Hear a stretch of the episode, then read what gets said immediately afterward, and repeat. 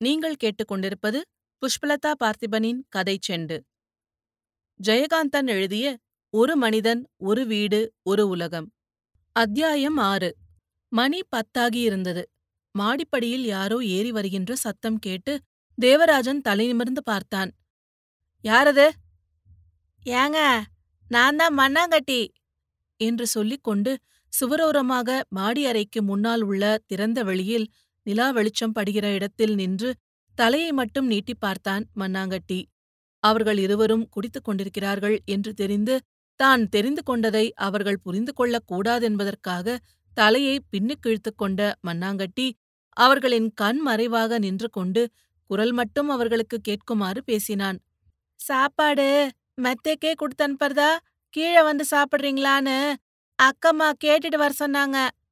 தேவராஜன் கைகடிகாரத்தை பார்த்தான். கால் பாட்டில் தீர்ந்திருந்தது. தனக்கிது போதும் என்று தோன்றிற்று. ஹென்ரியின் கிளாஸை கவனித்தான். இன்னும் அதில் பாதி இருந்தது. நீங்க சொன்னது மாதிரி நிஜமாவே நீங்க எனக்கு துணையாகத்தான் குடித்துக் கொண்டிருக்கிறீர்கள் என்று சொன்ன தேவராஜன் பாட்டிலை திறந்து கொண்டே இன்னும் ஒரு கிளாஸுடன் சாப்பிட போகலாம்? என்று யோசனை கூறுவது மாதிரி கேட்டான். தேங்க்ஸ் எனக்கு இது போதும் என்று கையில் இருந்ததை இரண்டு மிடராக குடித்தான் ஹென்றி. தேவராஜன் திறந்த பாட்டிலை மூடி எனக்கு கூட போதும் என்று வைத்தபின் மண்ணாங்கட்டியை கூப்பிட்டான். இங்கதாங்க இருக்க என்று மறுபடியும் முன்மாதிரியே தலையை மட்டும் நீட்டினான் மண்ணாங்கட்டி ஹென்றிக்கு அவனுடைய பெயர் மிகவும் ஆச்சரியமாக இருந்தது. தமிழில் அப்படி ஒரு பெயரை கேட்பதற்குத்தான் அவனுக்கு ஆச்சரியமாக இருந்ததே தவிர ஆங்கிலத்தில் அதற்கிணையான பெயர்களை அவன் நினைத்து பார்த்து கொண்டான். ராக் ஸ்டோன் உட் சாண்டி மண்ணாங்கட்டி வீட்டுக்கு விருந்தாளியாக வந்திருக்கும் புதிய மனிதனை பார்க்க மிகவும் ஆவலுடன் காத்திருந்தான். ஹென்ரியோ அவன் பக்கம் முதுகை காட்டி உட்கார்ந்திருந்ததால் மண்ணாங்கட்டிக்கு அவனை யார் என்று நிதானிக்க முடியவில்லை. ஏண்டா அங்கே நிக்கிற? இங்க வா! என்று தேவராஜன் மண்ணாங்கட்டியை உள்ளே கூப்பிட்டான். சொல்லுங்க இங்கதானே இருக்க? என்று தனது ஆசையை அடக்கிக் கொண்டு சற்று பிகு செய்தான் மண்ணாங்கட்டி சீ கழுதுவா வெக்கப்படுறியோ? என்று சிரித்துக்கொண்டே அதட்டினான் தேவராஜன். எனக்கு என்ன வெக்கம்? தா வந்த இன்னா? என்று அறை நடுவே விளக்கு வெளிச்சத்தில் வந்து நின்று ஹென்ரியை பார்க்காமல் இருக்கும் முயற்சியில் தேவராஜனின் பக்கம் திரும்பிக் கொண்டு நின்றான் மண்ணாங்கட்டி ஹென்றி அவனை நன்றாக பார்த்தான். அவனும் தேவராஜனும் பேசுவது ஹென்றிக்கு வேடிக்கையாக இருந்தது. அக்கம்மா சத்தம் போட்டுதே. எங்க போயிருந்த? விளையாடுறதுக்கா? என்று கேட்டான் தேவராஜன். இல்லீங்க நம்ம வாசக சாலையில தாங்க இருந்தேன் வர வழியில மணியக்கார் வீட்டம்மா வேலை வச்சாங்க. நான் எதுக்குங்க விளையாட போறேன்? ஏண்டா விளையாட போனா தப்பா? தப்புன்னு இல்லைங்க எனக்கு பிடிக்கல நான் பள்ளிக்கூடத்துல இருந்து வந்தா படிக்கிற வேலை வீட்டு வேலைலாம் தான் சரியா இருக்குதே. விளையாட எங்க போறது? அந்த நேரத்துல ஏதாவது படிக்கலான்னு வாசக சாலைக்கு போறேன். சரி அக்கம்மா கிட்ட சொல்லிட்டு போவது சொல்லிட்டு எங்கெங்க போவது ஏதாவது உடனே வேலை சொல்லிடுவாங்க. அதை செய்யாம போக முடியாது. செஞ்சா அப்புறம் வேலை ஒண்ணு மேல ஒண்ணு வந்துகின்னு இருக்குது. அதனால தான் வேலை ஏதாவது இருக்குதான்னு கேட்டுட்டு தாங்க போனேன் என்று அவன் பேசியதை கேட்டு தேவராஜன் சிரித்துக்கொண்டே மெதுவா அக்கம்மா காதுல விழப்போகுது என்று வாய் பொத்தினான். தப்பென்னங்க இதுல? நடக்கிறதானே சொல்றேன் அக்கம்மா கிட்டேயே தான் சொல்றேன் என்று நியாயம் பேசிக்கொண்டே இடுப்பிலிருந்து நழுவிய அரை நிஜாரை மேலே தூக்கி விட்டு கொண்டான் மண்ணாங்கட்டி சரி சரி நீ போய் கொஞ்ச நாழில வராங்களான்னு சொல்லு. இன்னைக்கு நீதான் சாப்பாடு போடணும் என்று தேவராஜன் அவனை தோளில் அன்புடன் தட்டினான். அவன் திரும்பி தன்னை கடந்து செல்லுகையில் ஹென்றி அவனை பார்த்து நட்பு மிகுந்த புன்முறுவலுடன் கையை அவன் முன்னால் நீட்டினான். I'm Henry. மண்ணாங்கட்டி ஒரு வினாடி திகைத்தான். தன்னை மதித்து மரியாதை காட்டுகிற இவனைத் தாண்டி அவனால் போக முடியவில்லை. ஐயம் மண்ணாங்கட்டி என்று சொல்ல வேண்டும் என்கிற விஷயம் அவனுக்கு தெரியும். தேவராஜன் முன்னிலையில் அவன் வெட்கப்பட்டது போல் திரும்பி பார்த்தான். பட்டிக்காட்டா மாதிரி நடந்து கொள்ளாதே என்று தேவராஜன் ஆங்கிலத்தில் சொன்னான். மை நேம் இஸ் மண்ணாங்கட்டி என்று சொல்லி ஹென்ரியின் கையை பிடித்து குலுக்கிவிட்டு பெருமிதத்தோடு நிமிர்ந்து நடந்த மண்ணாங்கட்டி மாடிப்படிகளில் துள்ளி துள்ளி குதித்து இறங்கினான் வெரி நைஸ் பாய் பக்கத்து கிராமம் ரொம்ப ஏழை குடும்பம் தகப்பன் சரியில்ல. இவன அநியாயமா அடிச்சு கொடுமைப்படுத்தியிருக்கான். அவன் தாயார் ஒரு நாளு இவன இழுத்து கொண்டு வந்து என் கையில ஒப்படைச்சு, உங்க பிள்ளை மாதிரி வச்சுக்குங்க. இந்த மாணிக்கத்தோட அருமை தெரியாம அந்த பாவி அடிச்சு கொன்னுடுவான் போல இருக்கு. என் புள்ள எங்கேயாவது உசுரோட இருந்தா போதும். ஒருவேளை சோறு போட்டு வச்சுக்கங்க ஐயான்னுச்சு. அப்ப ரொம்ப சின்ன பையன். அழுதுகிட்டு நின்னுகின்னு இருந்தான். உடம்பெல்லாம் வார் வாரா அடிச்ச காயம். எனக்கு கண்ல தண்ணி வந்துருச்சு. அக்கம்மா கூட அழுதுருச்சு அவங்க அம்மா அழுதுகிட்டே சொல்லுச்சு. என் புள்ள பொய் சொல்ல மாட்டான், திருட மாட்டான். கஞ்சி ஊத்தி கண்ண திறந்து விட்டீங்கன்னா புண்ணியமா போகும்னு வந்து அழுதுச்சு. அப்ப இவன் எங்க பள்ளிக்கூடத்துல அஞ்சாம் கிளாஸ் படிச்சுக்கிட்டு இருந்தான். மூணு வருஷத்துக்கு முந்தி. இப்ப எட்டாவது படிக்கிறான். ரொம்ப புத்திசாலி. அக்கம்மாவுக்கு எனக்கு அப்பறம் இவன் இவன்தான் குழந்தை. எப்பவாவது அவங்க அம்மா வந்து பார்த்துட்டு போகும். என்று ஆங்கிலத்திலும் தமிழிலும் தேவராஜன் விளக்கினான். ஹென்றி மனமுருகி கேட்டுக் கொண்டிருந்தவன் காட் பிளஸ் யூ என்று தேவராஜனை வாழ்த்தினான். எதற்கு என்ன வாழ்த்துகிறீர்கள்? காரணமாகத்தான்.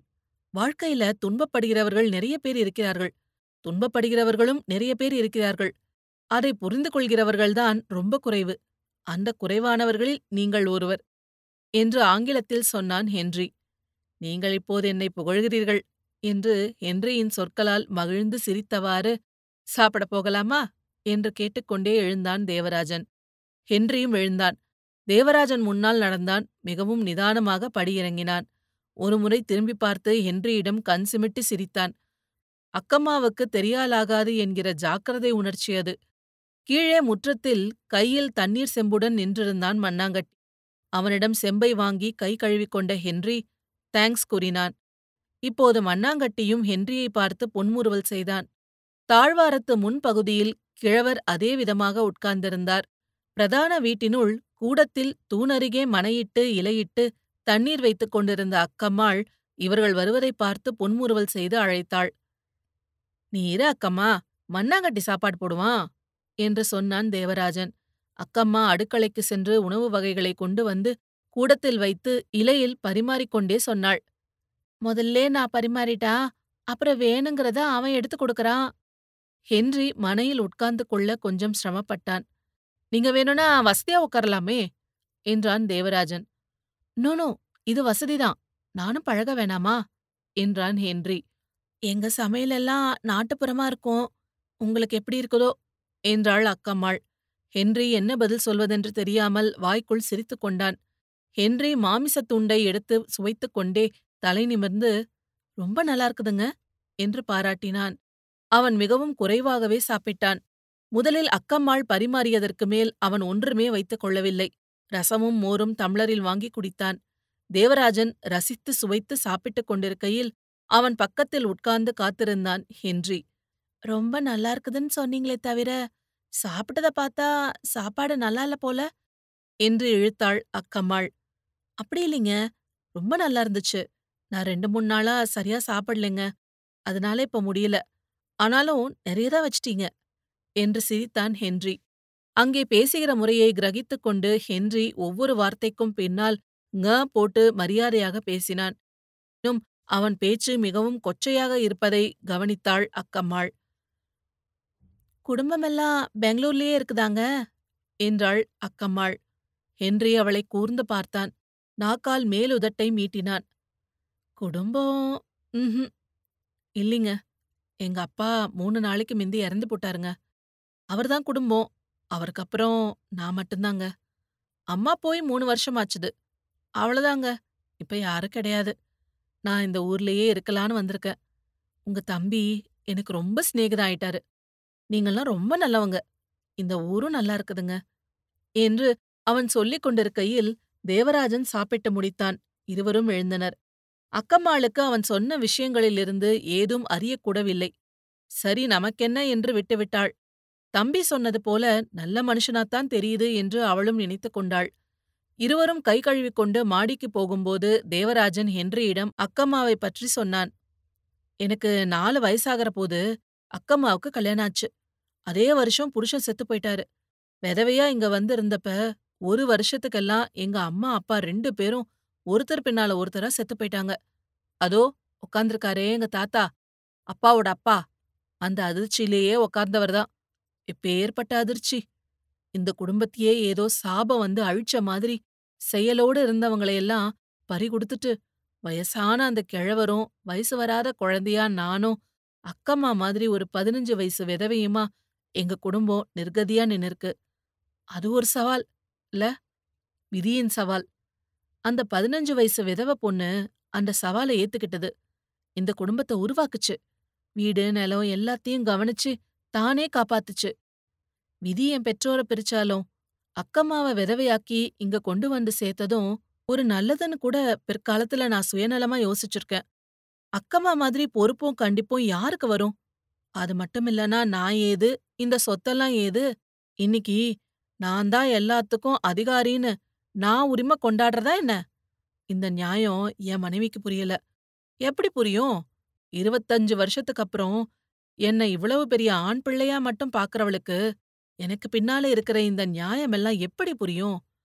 நான் இந்த சொத்து எனக்கு மனைவி ஆயிட்ட உரிமை இவ்வளவுதான் தெரியுது அதுக்கு. அதனால நியாயம் எனக்கும் தெரியாமல் போகலாமா? என்று ஆங்கிலத்தில் சொல்லிக்கொண்டே மேலே வந்து ஹென்றிக்கு படுக்கை விரித்தான் தேவராஜன். ஹென்றி தனக்கொன்றும் வேண்டாமென மறுத்து சிமெண்ட் தரையில் துண்டு விரித்து படுத்தான். தேவராஜன் அவனை வற்புறுத்தி அவனுக்கு தரையில் ஒரு படுக்கையை எடுத்து விரித்து அதில் படுக்கச் சொன்னான். இங்க நல்லா காத்து வருதுங்க. அப்புறமா நாங்க வந்து படுத்துக்கிறேன். உங்கள பார்த்தா ரொம்ப தூக்கம் வர மாதிரி தெரியுது. நீங்க போய் படுங்க என்று தேவராஜனை படுக்கச் சொன்னான் ஹென்றி. தேவராஜன் மது மயக்கத்தில் சிரித்துக்கொண்டே படுக்கையில் உட்கார்ந்து ஒரு சிகரெட்டை பற்ற வைத்தான். பாதி சிகரெட்டை புகைத்துக் கொண்டிருக்கையில் உறக்கம் அவன் கண்களை அழுத்திற்று. உங்க பப்பா காலமாகி மூணு நாள் தான் ஆச்சா? அக்கம்மா கிட்ட சொன்னீங்களே? என்று தூக்க கலக்கத்திலும் தனது வருத்தத்தை தெரிவித்தான் தேவராஜன். எஸ் பப்பாவுக்கு வயசும் எழுபதுக்கு மேல ஆச்சுது. ஒரு மாசம் படுக்கையில இருந்தாரு. என் மார்மையிலேயே சாஞ்சுக்கிட்டு தான் இருந்தாரு. நான் எவ்வளவு காலம் அவர் மார்மையிலேயே கிடந்திருக்கேன். என்று ஹென்றி சொல்லிக் கொண்டிருக்கையில் தேவராஜன் சிகரெட்டை கட்டில் காலில் நெரித்து அணைத்துக் கொண்டே ஒரு கை கீழே தொங்க தலையணையில் புரண்டு படுத்தான். ஹென்றி அவன் அருகே சென்று கையை தூக்கி படுக்கையில் கிடத்திய பின் குட் நைட் என்று அவன் காதருகே குனிந்து சொன்னான். குட் நைட் மிஸ்டர் ஹென்றி என்று சொல்லி முடிக்கும் முன் தூங்கலானான் தேவராஜன் ஹென்றி மாடியின் திறந்த வெளியில் போய் நின்று முற்றும் அமைதியடைந்த அந்த தெருவையும் ஊரையும் நிலவொளியில் பார்த்து தூரத்திலிருந்து தெருக்கூத்து ஒத்திகை நடக்கிற சத்தம் மேளமும் ஜால்ராவுமாக துரிதகதியில் முழங்கி ஒரு லயமற்ற ஆண் குரல் உச்சஸ்தாதியில் அலரும் பாடலுமாக கேட்டது. அக்கம்மா அக்கம்மா கிளியம்பாளுக்கு புள்ள பொறந்தாச்சா? ஆம்பள பிள்ள! என்று கத்திக்கொண்டு ஓடி வந்தான் மண்ணாங்கட்டி இத்துடன் அத்தியாயம் ஆறு முடிவடைகிறது. நீங்கள் கேட்டுக்கொண்டிருப்பது புஷ்பலதா பார்த்திபனின் கதை செண்டு நன்றி.